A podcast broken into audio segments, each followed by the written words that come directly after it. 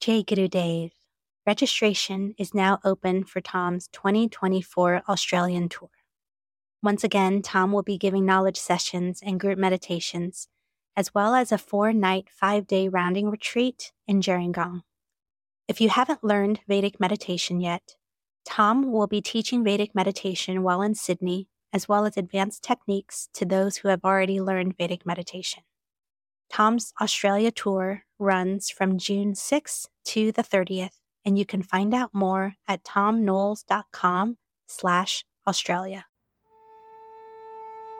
Sahana vavatu, sahana bhunaktu, sahaviryam.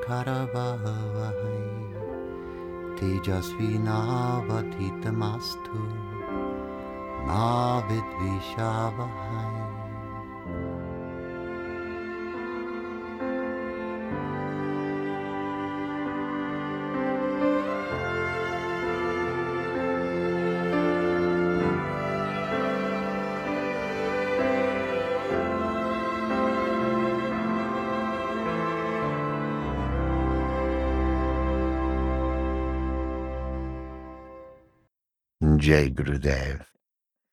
Thank you for listening to my podcast, The Vedic Worldview. I'm Thom Knoles. Today I'd like to open for podcast listeners the subject of Upanishad. Upanishad is spelled U P A N I S H A D. Upanishad. And please let's not call it the Upanishads with an S on the end. We don't even need to put the article the in front of it. It is just Upanishad. Upa means something that is elevated. Upa, nishad. And nishad has to do with sitting, sitting at the feet of that which is elevated. This is the inference of the word Upanishad. Upanishad means or refers to tales heard, parables, and fables heard while sitting at the feet of a master. There are hundreds of Upanishads that are the product of many, many years of the accumulation of story and the Vedic pantheon of literature. There are 10 principal Upanishad, and there are many hundreds of minors. And so today I would like to go into a little bit something of the history of Upanishad as it relates in the West. Interestingly, we have already Upanishad of the West. So, for example, the famous stories of Aesop, the fables of Aesop, all about how animals that spoke had a variety of lessons to teach each other and the listener of the story. So, Aesop's fables, they are Upanishad of the West. We have many, many others. Aesop is perhaps one of the most prominent of the historic from archaic Greece. Upanishad, as it comes from Veda, also has had much exposure in the West.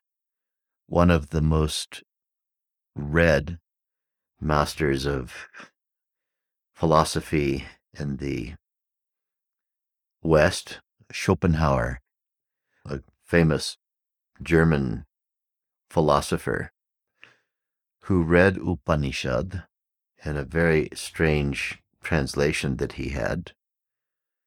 Schopenhauer was German and translated into German Upanishad as he read certain of the principal Upanishad in Latin, which themselves had been translated from the Persian into Latin. which had in turn been translated into Persian from the original Sanskrit.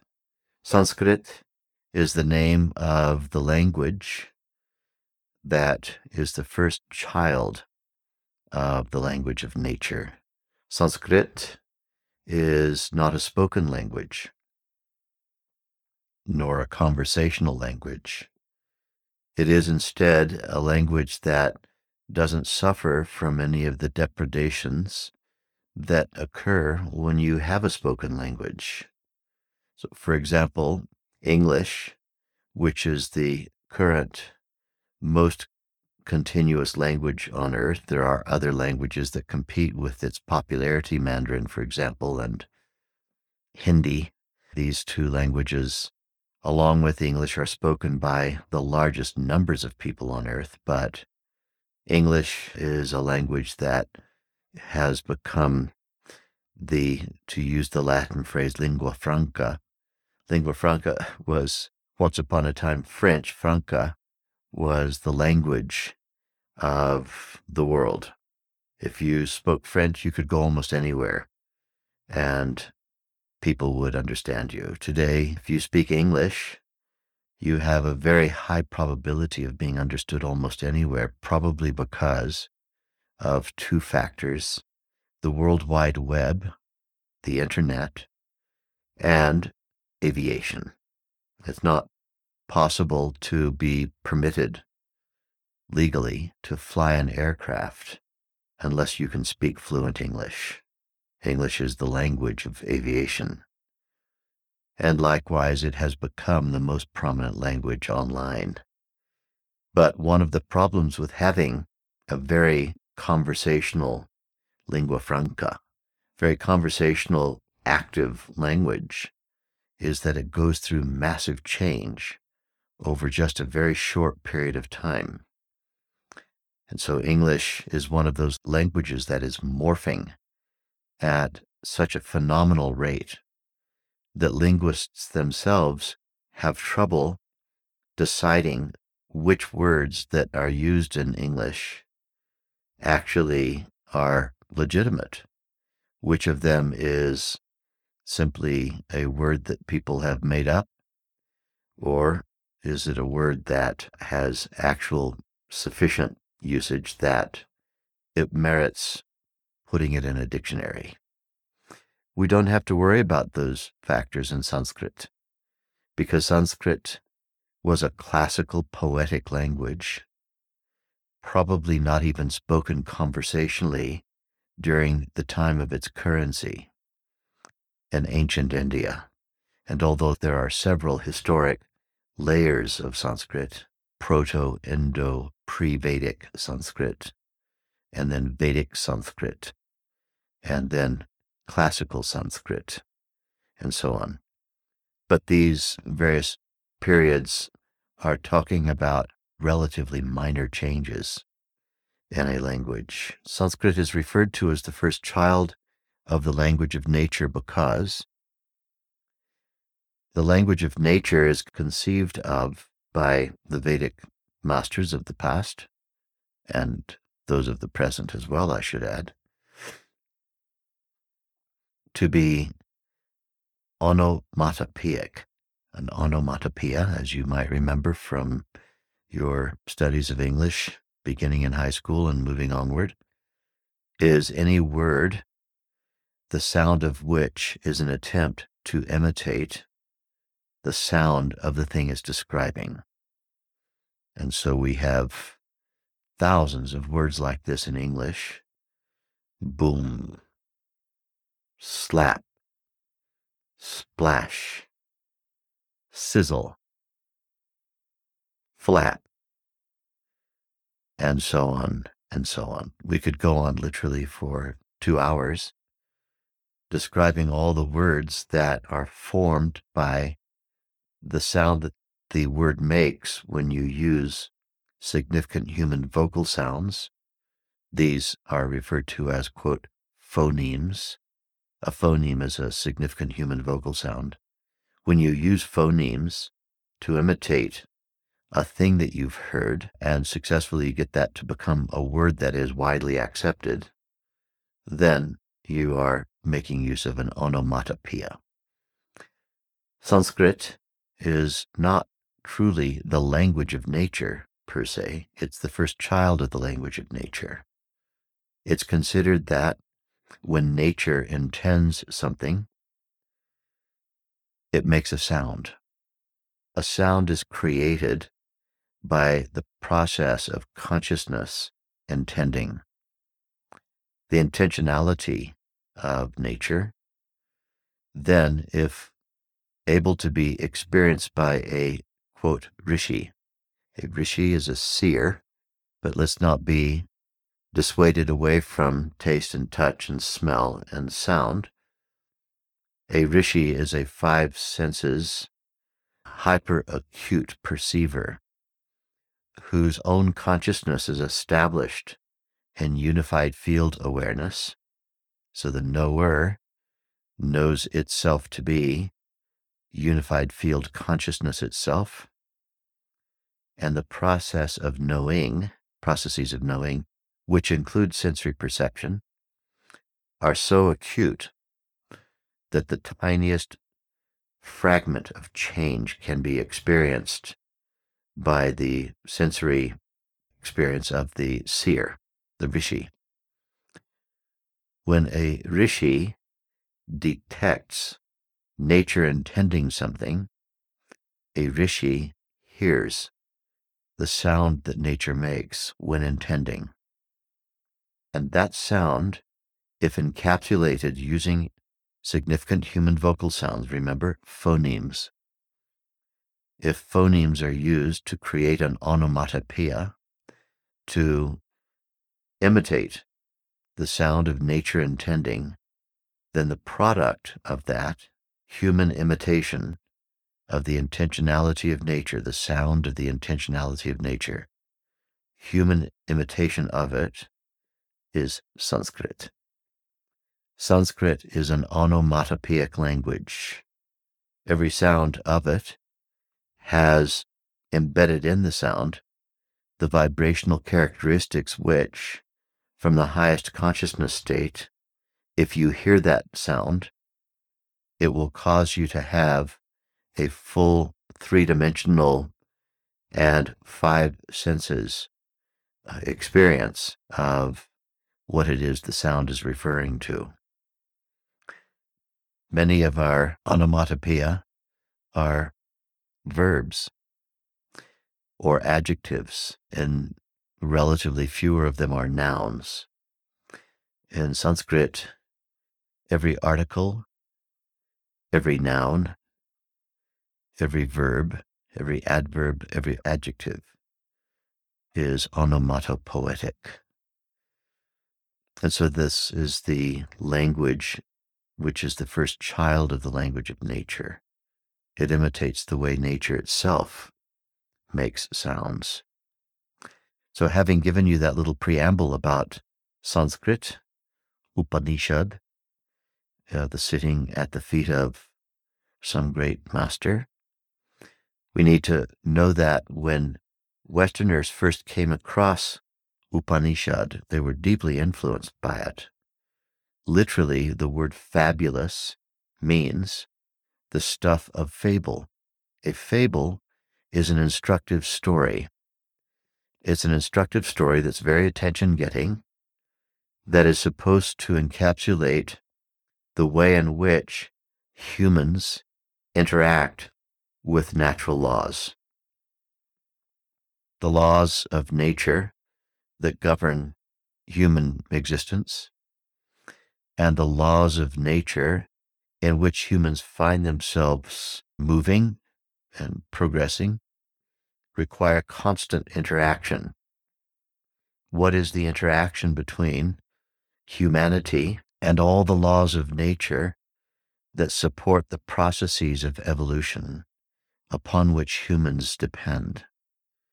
This is really the stuff of the fables and narratives, which we refer to as Upanishad. And so, placed into stories in parable form, Upanishads have attracted a tremendous amount of attention in the West. I mentioned Schopenhauer from the 19th century.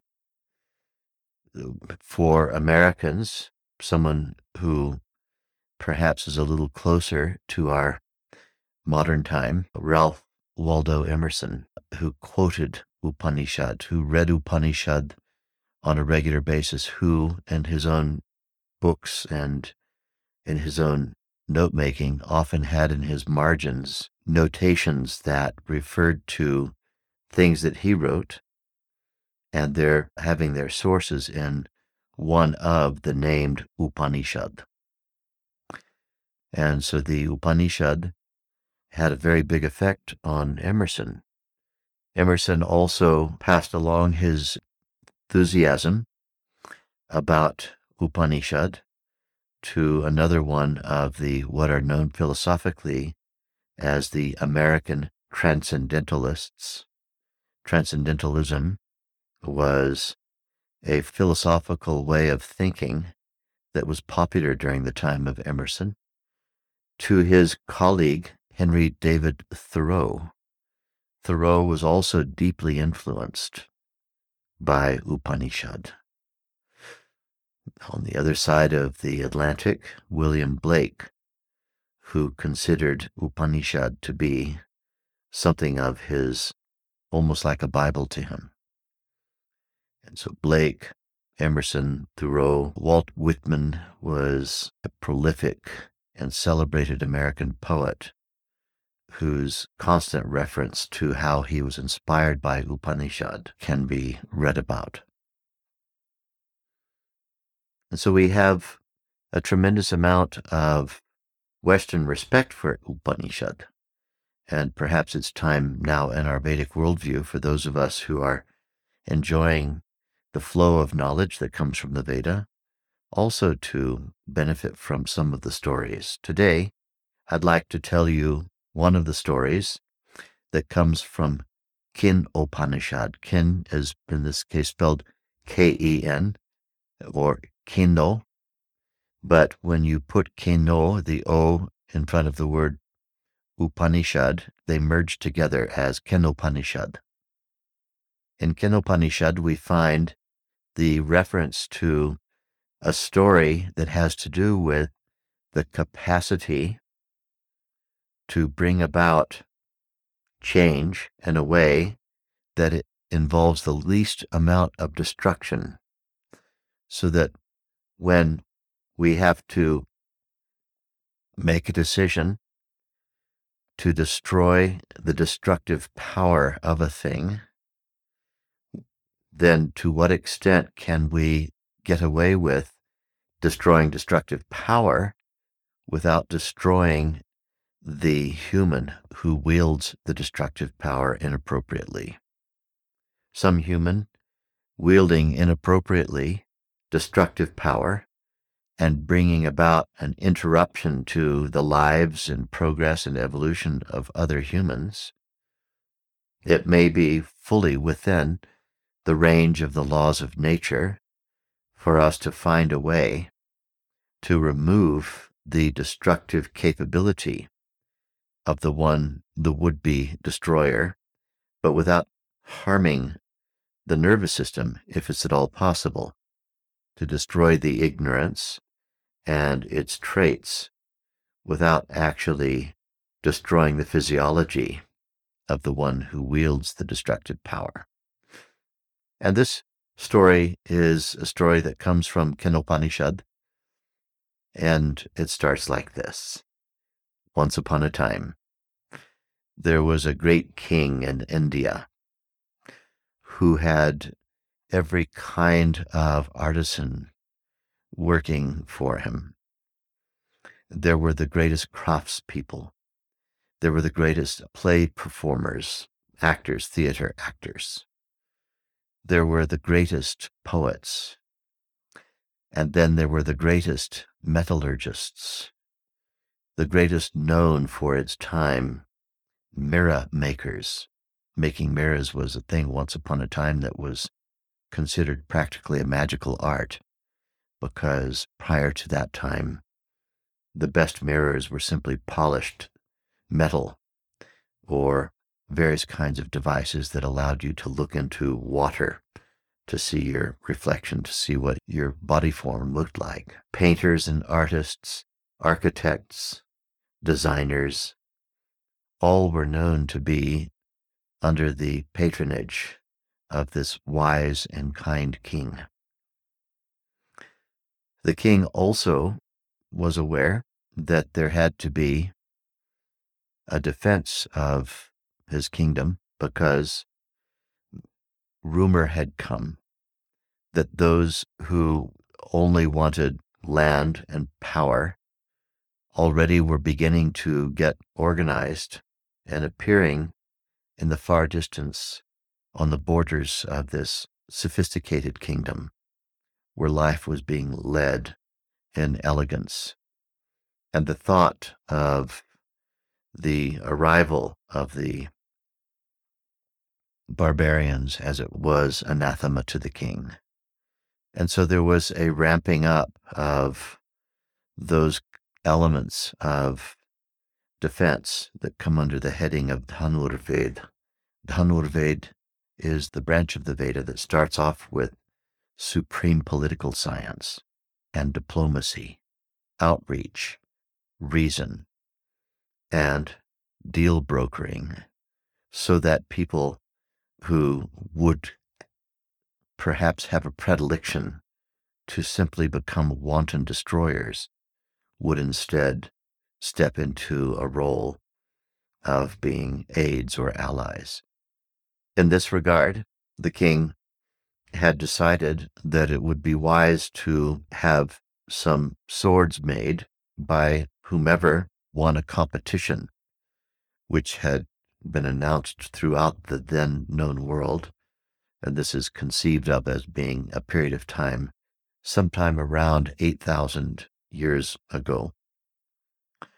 The known world at that time stretched from central India out to the western borders of Afghanistan, as we know it today, to the north, all the way up to the pinnacle of the Himalayan massif, that huge arc of mountains, three, four hundred miles across in depth and thousands of miles from east to west creating a natural barrier between the subcontinent of India and all of the countries appended to India and anything that lay to the north.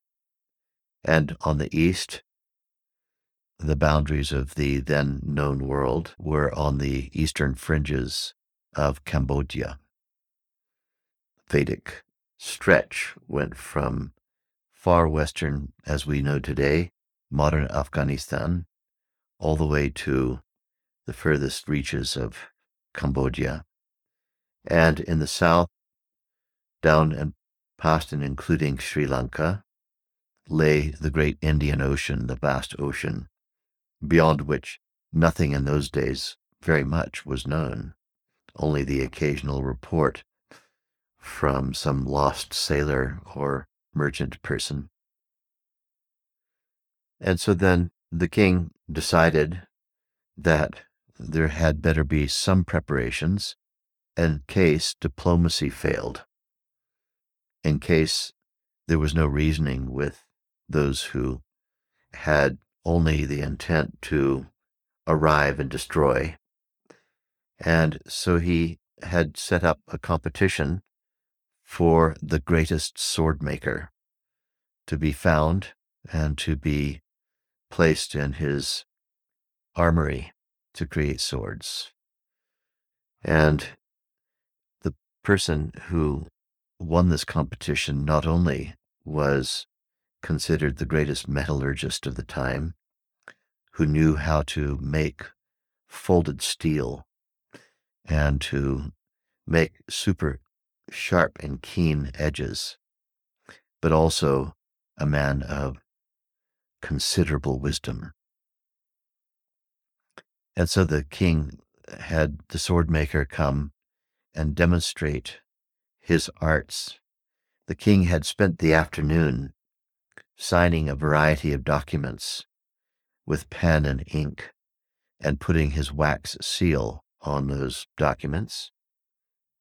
And so his fingers were stained with ink and little bits of sealing wax. And in came the swordsmith with a beautiful burnished sword of the day. And the king said to him, Is it sharp? And the swordsmith said, With your permission, your majesty, I'd like to demonstrate the sharpness of it. And he said, But for me to do so would require you to demonstrate to me considerable trust in my skill and in my capability, because I vouchsafe to you, Your Majesty, that I won't harm you in my demonstration. However, if you would please, place your index finger of your right hand, which is besmirched with ink and sealing wax. Place your index finger on this cutting board and let me demonstrate the sharpness of my sword. The king, unhesitatingly, although perhaps quite attentively, placed his finger just so on the cutting board, and in a flash, the swordsmith raised the sword above his head and brought it down with lightning speed, straight in the direction of the king's finger, causing all of the guards around the king to ready themselves to pounce upon the swordsmith. All anyone heard was the sword striking the cutting board. The king sat, completely unmoved and evidently unharmed. And then the swordsmith said, Sir, please look at your finger now and look to the other side of the sword. I'd like to show you how sharp my sword is. And to his absolute astonishment, the king's astonishment, and that of everyone present, the swordsmith's sword had been able to separate the ink from the skin of the finger. The ink lay in a little powdery pile on one side of the slice mark in the board, and the king's finger, perfectly clean of ink and wax, sat on the other side of the board, unharmed by the sword. The sword's edge was so sharp, it was able to arrive at speed and remove the molecules of ink from the surface of the skin of the finger and leave the finger untouched. And so then this Upanishad is illustrative of the ideal of instead of removing the besmirched finger, remove the mistake. The mistake is that which accumulates on the nervous system of someone who has become bewildered, someone who has begun to demonstrate the pathos, the pathology, the illness of acquisition mentality. That through acquisition, happiness and fulfillment arrives. Acquisition of what? Acquisition of land, other people's land, acquisition of power over other people, acquisition of things, acquisition of sensations. You know, when somebody wants something, they don't actually want the thing, they want the sensation, the physiological sensations of having the thing. The taste, the touch, the smell, the sight, the sound of it, the thing itself that can generate those sensory experiences then becomes the desired thing. So materialism is not always just about the material. It is also about hedonism, which means an addiction to the sensations that accompany the object of desire, the sensations that it can deliver. And the pathology is the pathology of acquisition. Acquisition is a pathology in Vedic psychology because It is by acquiring things, acquiring land, acquiring a house, acquiring this, acquiring a relationship with somebody who's not going to trouble me in any way, acquiring children. Acquisition has no end to it.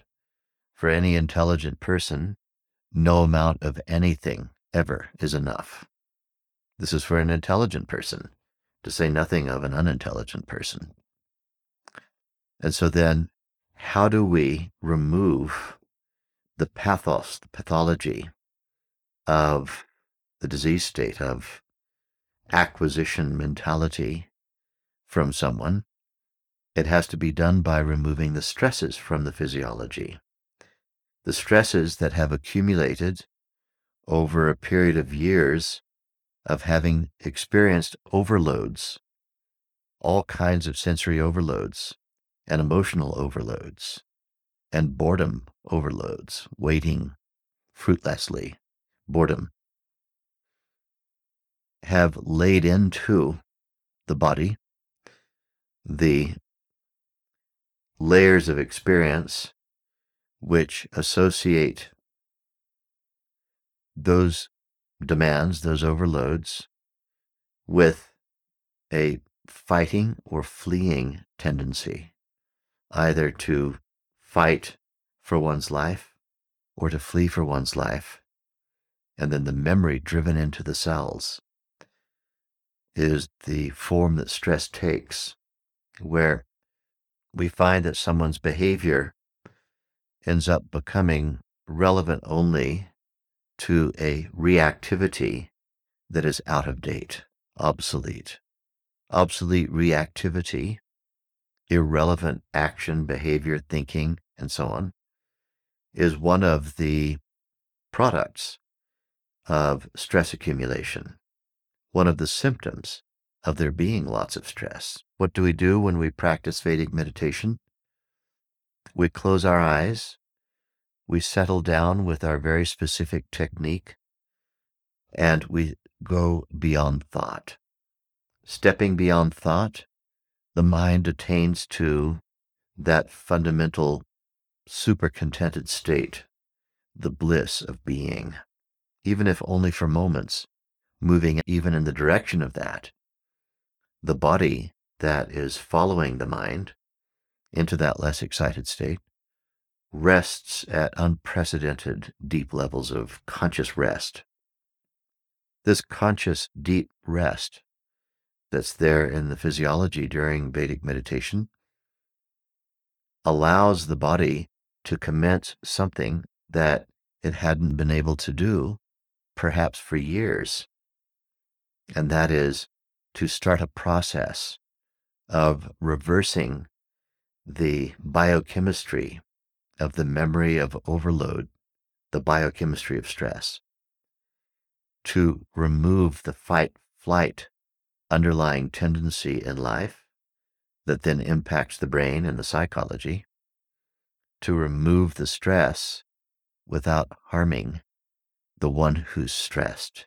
So that rather than destroying the nervous system or incarcerating the nervous system of a stressed person, we teach the person a technique that can remove all of the irrelevant behavior, allowing nature's intelligence to flourish and to allow that person to become, as all humans are capable of becoming, a fountainhead of creative intelligence, a fountainhead of innovation, improvisation, creativity to be someone who can protect and maintain all of that which continues to serve the process of evolution. Someone who leads a life whose behavior is life supporting, rather than someone whose existence causes nothing but life damaging thought, life damaging actions, and anti evolutionary trends. The removal of the mistake without harming the physiology. And this is what is being uh, referred to in our Upanishad of the king and the swordsmith. The king and the swordsmith from Kenopanishad the removal of the ink from the finger without damaging the finger. This is how, in modern time, we need to look at social problems and how to solve them, rather than identifying individuals whose stress has become so pivotally a part of their state of existence or being and thinking, well, it's those people who are behaving in this way and they can't be stopped. They're unrehabilitatable. They need to be removed or incarcerated or even killed. We can teach a methodology whereby anyone can, in a ridiculously simple way, sitting with eyes closed, enjoying bliss for 20 minutes twice a day, remove all of their stresses, get rid of the thing that's causing the negative behavior, and allow that person to have their full creative intelligence restored. This is one of those things that's encapsulated in the ancient story of the king and the swordsmith. A beautiful Upanishad. Jai Gurudev.